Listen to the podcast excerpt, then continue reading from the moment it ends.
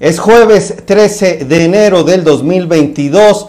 Son las 19 horas en punto y estamos transmitiendo en Estados Unidos a través del sitio Industry Trend, perdón, Business Top One y en las redes sociales como Facebook, YouTube, Twitter, LinkedIn. Estamos también compartiendo. Además, Twitch también. Si gustan interactuar con nosotros, por favor, escribe el comentario número uno para decirnos que estamos presentes. En los comentarios pónganos el número 5 si llega a compartir esta transmisión o pónganos el número 5 o 10, perdón, si está interactuando. Voy a ver en este momento, por favor, si están ustedes eh, compartiendo, pónganme sus comentarios, pónganme sus mensajes. Ya veo algunos y bueno, por favor, permítame agradecer a las personas que ya nos están saludando. Permítanme ver quién está saludando en este momento. Gracias a mi querida Daniela que nos está viendo, Angelina GH, Adriana, Lauro González, gracias Marta, Claudia también. Pues, ¿qué les parece si me acompañan ahora con los titulares? Adelante. El presidente López Obrador apoya que mexicanos se queden con Banamex. Presentan la novena edición Merco Responsabilidad ESG. ATT México es reconocida como la empresa más responsable de telecomunicaciones. Unilever es el primer lugar en el sector consumo masivo dentro del ranking Merco Responsabilidad ESG en México. The Home Depot firma acuerdo de colaboración con el gobierno de la Ciudad de México. Los cubrebocas mantienen el reinado de lo más vendido en el 2021, de acuerdo con Mercado Libre. Sector Salud rechaza el uso de pruebas sanguíneas para diagnosticar el COVID-19, informa la COFEPRIS. Alsea anuncia pricing de bonos senior a través de subsidiaria en mercados internacionales. Grupo comercial Chedraui anuncia aumento de inversión en 2022 comparada con la ejercida el año pasado. Destroyer y Roblox presentan videojuego Destroyer Gurd. Domino's Pizza destaca sus más de 30 años de operaciones.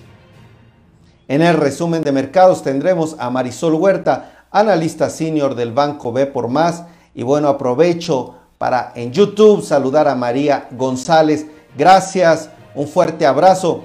Nicolás Salcido Holguín, un fuerte abrazo desde LinkedIn. Por favor, déjenme sus comentarios y díganme qué piensan de la siguiente información.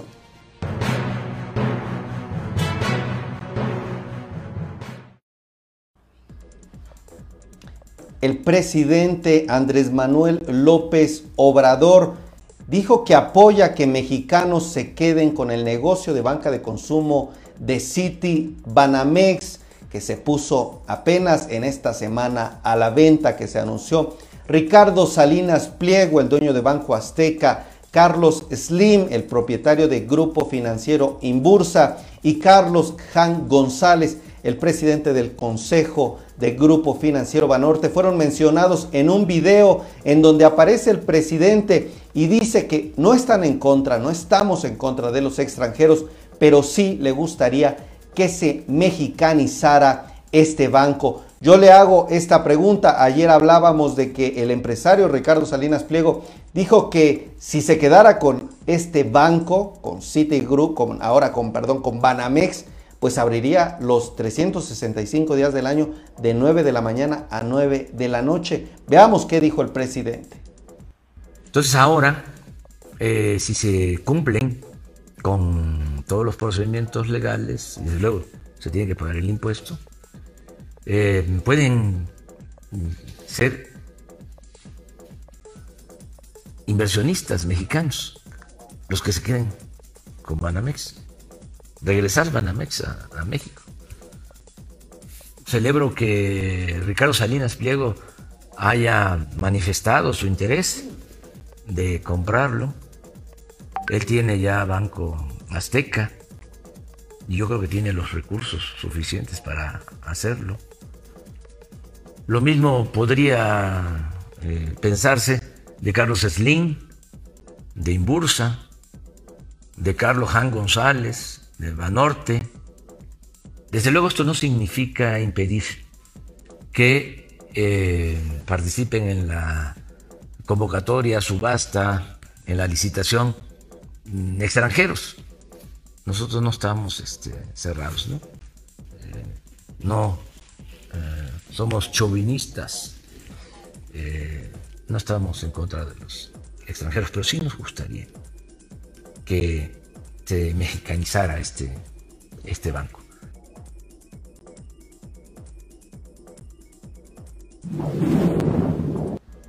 ¿Qué le parece esta información? Ahora pasemos a un tema vinculado a la sustentabilidad, el tema ESG, pues que es una tendencia importante a nivel global. Se presentaron los resultados de la novena edición Merco Responsabilidad ESG.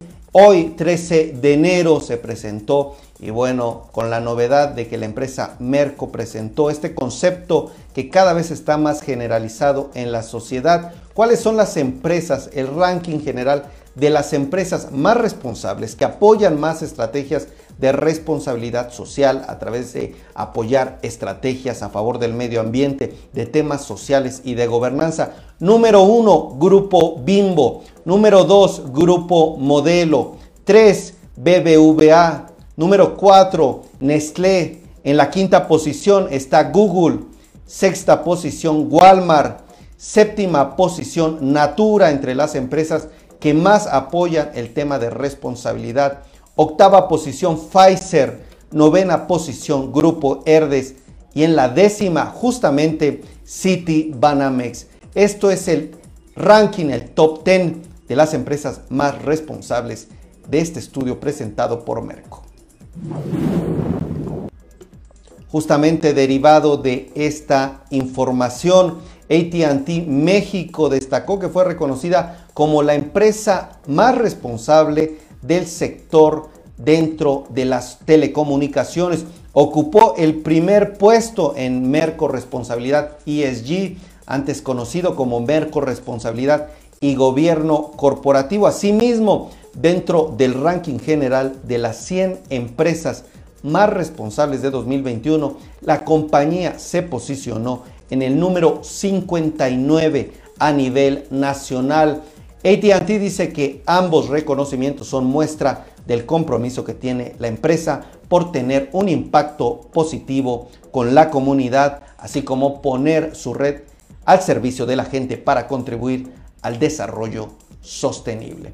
¿Qué le parece a usted tanto esta presentación de las empresas? Conoce a estas empresas y vámonos con más información, aprovechando también que estamos hablando de este tema de Merco, una noticia importante. Unilever México ocupó el primer lugar dentro del sector consumo masivo en el ranking Merco Responsabilidad ESG aquí en nuestro país. La firma está divulgando ya este reconocimiento también importante en las redes sociales. Por ejemplo, su directiva Laura Bonilla, una de las principales directivas de Unilever, destacó esta información en redes sociales por la importancia que genera dentro del sector. Aprovecho para agradecer a Marta Claudia Josefina desde la Ciudad de México. ¿Quién más está por ahí? ¿Desde qué red social nos está viendo? Por favor, hágamelo saber.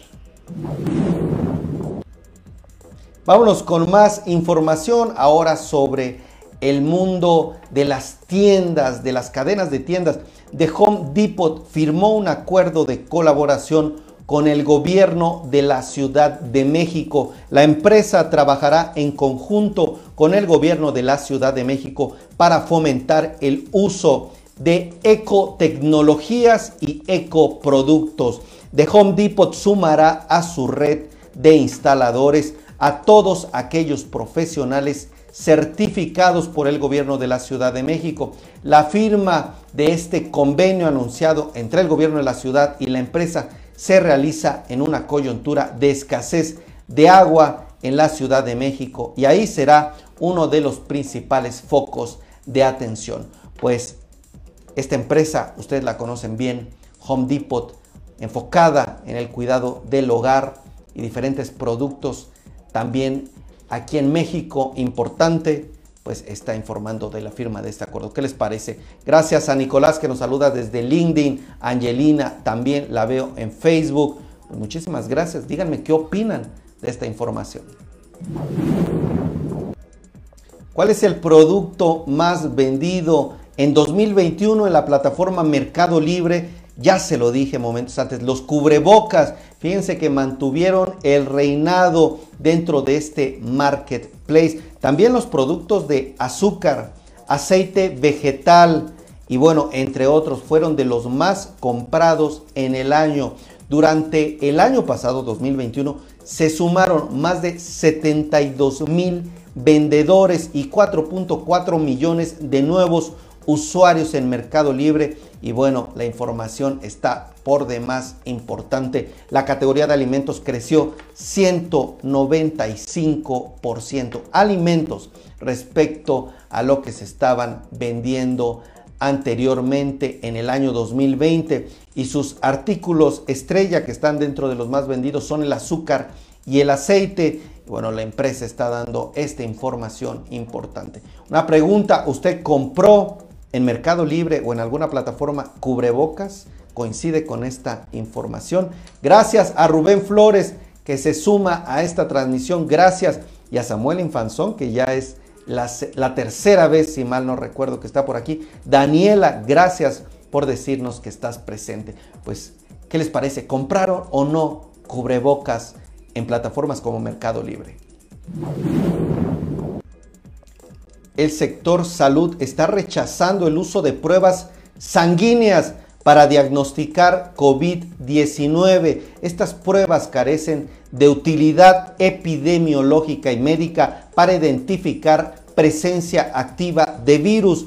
COFEPRIS emitirá resoluciones basadas en nueva evidencia y variantes. Así están informando COFEPRIS en un comunicado. Dice que estas pruebas utilizan una muestra de sangre para detectar anticuerpos contra el virus SARS-CoV-2, pero no tienen utilidad para el diagnóstico de la presencia activa del virus e incluso durante la fase aguda de la enfermedad pueden dar resultados negativos. Esto pues representa un grave riesgo ya que los resultados podrían ser interpretados equivocadamente y dar una falsa sensación de seguridad sin sustento. Sector salud, repito, rechaza uso de pruebas sanguíneas para diagnosticar el COVID-19. ¿Qué te parece Daniela, Samuel, Rubén, Josefina esta información?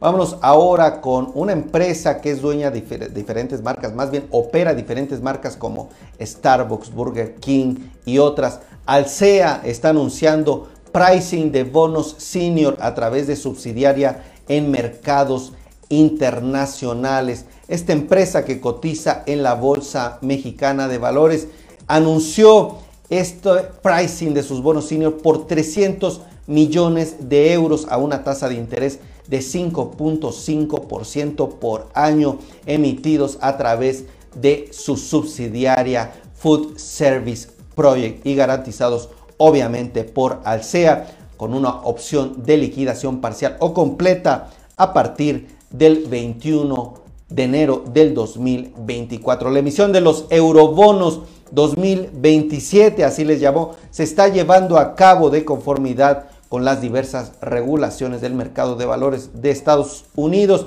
y Alsea utilizará los recursos que obtenga a través de la colocación para refinanciar su deuda, utilizar estos recursos para refinanciar su deuda mediante una operación que consiste en el pago anticipado de cierta deuda de la compañía y sus subsidiarias, así como para pagar honorarios y gastos relacionados con esta operación. Pues ahí Alsea podría mejorar su perfil de vencimientos con esta estrategia, rebalancear su portafolio de deuda, ya que nos está informando así, y bueno, ampliar todavía más su base de inversionistas allá en Europa. Pues una empresa mexicana no le da gusto que esté haciendo ruido, que esté haciendo estas colocaciones en Europa. Interesante, ¿no le parece? Grupo Comercial Chedraui informó una muy buena noticia, aumentará sus inversiones en 2022. Serán alrededor del 2.1% de los ingresos consolidados, lo que permitirá crecer el piso de venta en México aproximadamente entre 1.6% y 0.6% en Estados Unidos de manera orgánica. ¿Qué piensa abrir Chedraui este año? Una tienda Chedraui de este tamaño grande, 5 super Chedraui y 25 Supercito en México. En Estados Unidos proyecta la apertura de dos nuevas sucursales bajo el formato Smart and Final. Vamos a ver también dio sus expectativas de crecimiento. ¿Cómo espera una tienda como Chedraui que le vaya en 2022? Tal vez si usted está en el sector consumo, restaurantero o dentro de en general de la industria de alimentos, pues le puede dar tal vez una idea esta tienda comercial, pues espera un crecimiento a ventas mismas tiendas, ventas comparable superior al 4.5%. De esta forma alcanzará en los últimos dos años un crecimiento a tiendas iguales superior del 12%. Cifras creo positivas para el mercado que una empresa como Chedraui esté diciendo que crecerá este año a este nivel, aunque haya obviamente una base de comparación baja con el año pasado, Creo que esto muestra un aliento, una perspectiva positiva en el mercado. ¿No lo cree usted? En Chedraui, Estados Unidos, se espera también mayor dinamismo en ventas, dice la firma en un comunicado enviado a la bolsa, sobre todo debido al entorno, entorno inflacionario a nivel global. Esto quiere decir que el aumento de precios beneficiará en Estados Unidos a la compañía. Samuel Infanzón dice, estamos justamente en la industria de alimentos, pues, ¿qué te parece esta información de Chedragui, mi estimado Samuel? Vámonos con más información. Más de 30 años lleva Domino's Pizza repartiendo pues este famoso producto. La empresa está destacando a través de un comunicado. Esto tiene más de 800 tiendas en el país y más de 10 mil colaboradores. Una pieza, dice, fundamental para la empresa. Seguirán invirtiendo y creciendo esta marca para seguirse posicionando, sobre todo en plataformas como Uber Eats, Rappi, Didi Food. Por ejemplo, Domino's es uno de los principales empresas que hace entregas a través de estas plataformas y bueno, continuarán las inversiones y el crecimiento de parte de Domino's. ¿Qué piensa de esta marca? ¿Le gusta? Platíqueme por favor. Destroyer y Roblox, estas empresa y plataforma están presentando un videojuego Destroyer World. Fíjense que se trata de un nuevo mundo digital a través del conocido juego para dispositivos Roblox. Y bueno, ahí los usuarios podrán adoptar a un neonato estos característicos muñecos de la empresa para cuidarlos, pues una estrategia de ventas de crecimiento, una alianza que está haciendo Destroyer World y se encuentra disponible para explorarlo ya en la plataforma de Roblox. Tal vez los que tienen hijos conocen que este tipo de plataformas está ganando pues cada vez mayor interés y además generan ingresos para las empresas. Hasta aquí el resumen de mercado. Quédese conmigo. ¿Qué está pasando dentro del sector bursátil? ¿Cuál es la información que usted debe saber de la economía a nivel global y en México? Tipo de cambio, en fin. Vámonos con Marisol Huerta del Banco B por Más, nuestra colaboradora estrella que está pues dando esta información importante.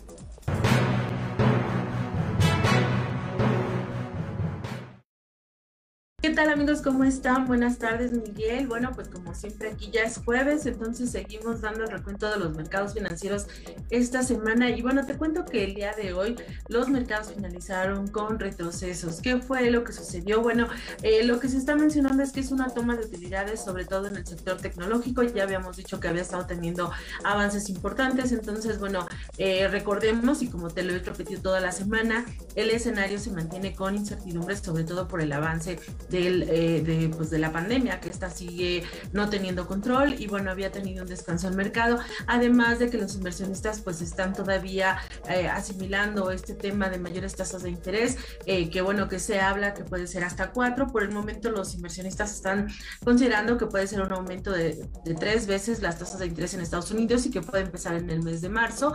y bueno, pues el día de hoy las operaciones financieras tomaron un poquito de las ganancias que habían logrado los días anteriores, sobre todo en el sector tecnológico, y se ubicaron con eh, movimientos de baja. Aquí quiero mencionarte que, por ejemplo, el Standard Poor's retrocedió 1.4%, mientras que el Nasdaq retrocedió 2.5% y el Dow Jones 0.5%. En el entorno, bueno, hubo diferentes escenarios para las empresas corporativas. Por un lado, eh, Delta Airlines en la mañana dio a conocer sus resultados del trimestre. Estos fueron positivos y por arriba de las expectativas, sin embargo, bueno, pues hacia adelante con todos estos frenos que se están dando en el sector por la variable, por la variante Omicron, pues bueno, eh, la expectativa podría ser que se moderen. Y bueno, por otro lado, dentro del sector tecnológico, lo que se encontró fueron bajas importantes, sobre todo en las empresas denominadas Big Tech, que recuerda que es donde está Amazon, donde está Apple, todas estas empresas tecnológicas, y ahí encontramos bajas significativas hasta del 2, hasta el 4% en Microsoft, básicamente como te digo, temas de tomas de utilidades. Eh, bueno, por otro lado, eh, también en la parte corporativa, los inversionistas siguen muy pendientes de los reportes que se van a dar a conocer mañana a primera hora por la parte de las empresas del sector bancario.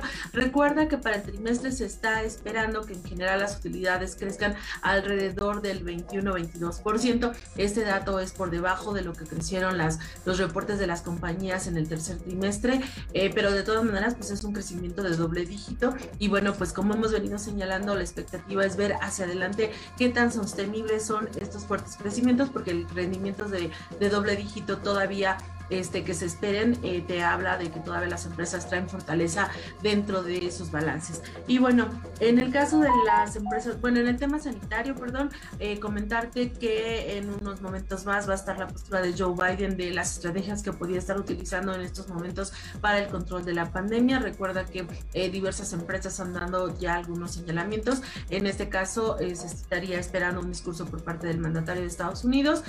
por lo pronto, se está señalando que el tema en donde él estaría pidiendo que todas las eh, compañías de más de 100 empleados les estén requiriendo una prueba COVID a sus empleados podría no estar pasando.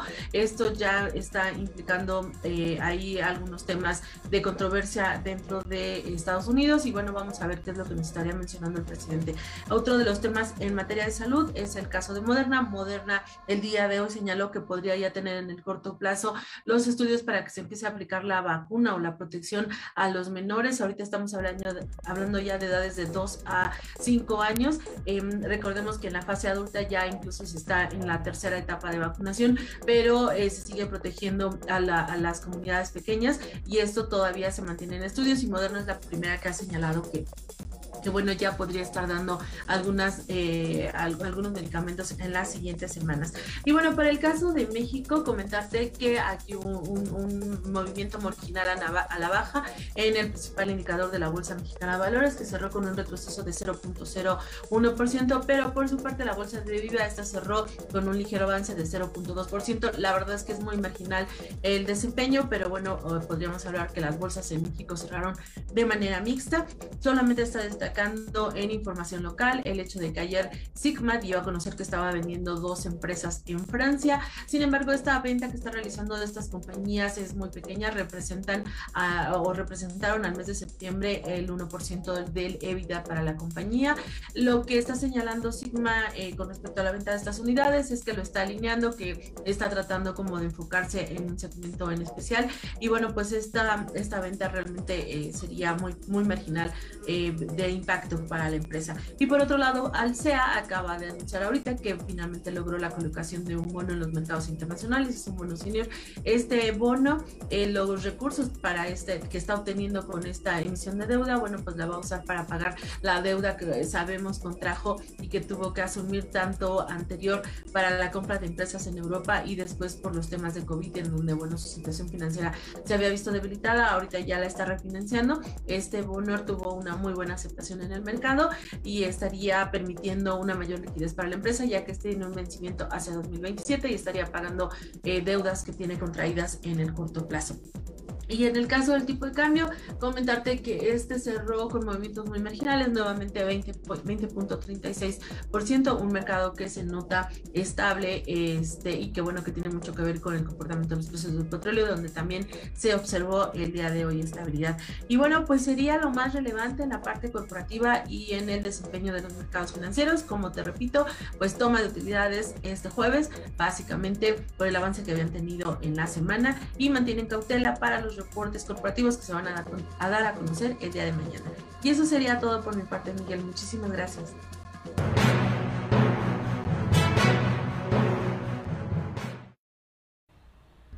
Siempre un honor que nos acompañe Marisol Huerta. Vámonos a reconocer a las personas que más comentaron e interactuaron con nosotros y a la despedida.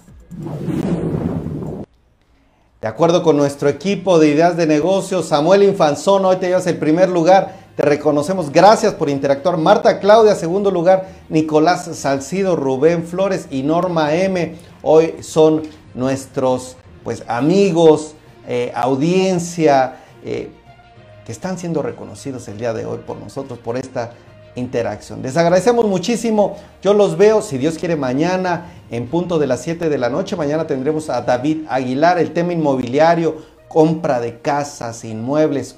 Pues todo eso tenemos con él y más y muchas más ideas de negocios.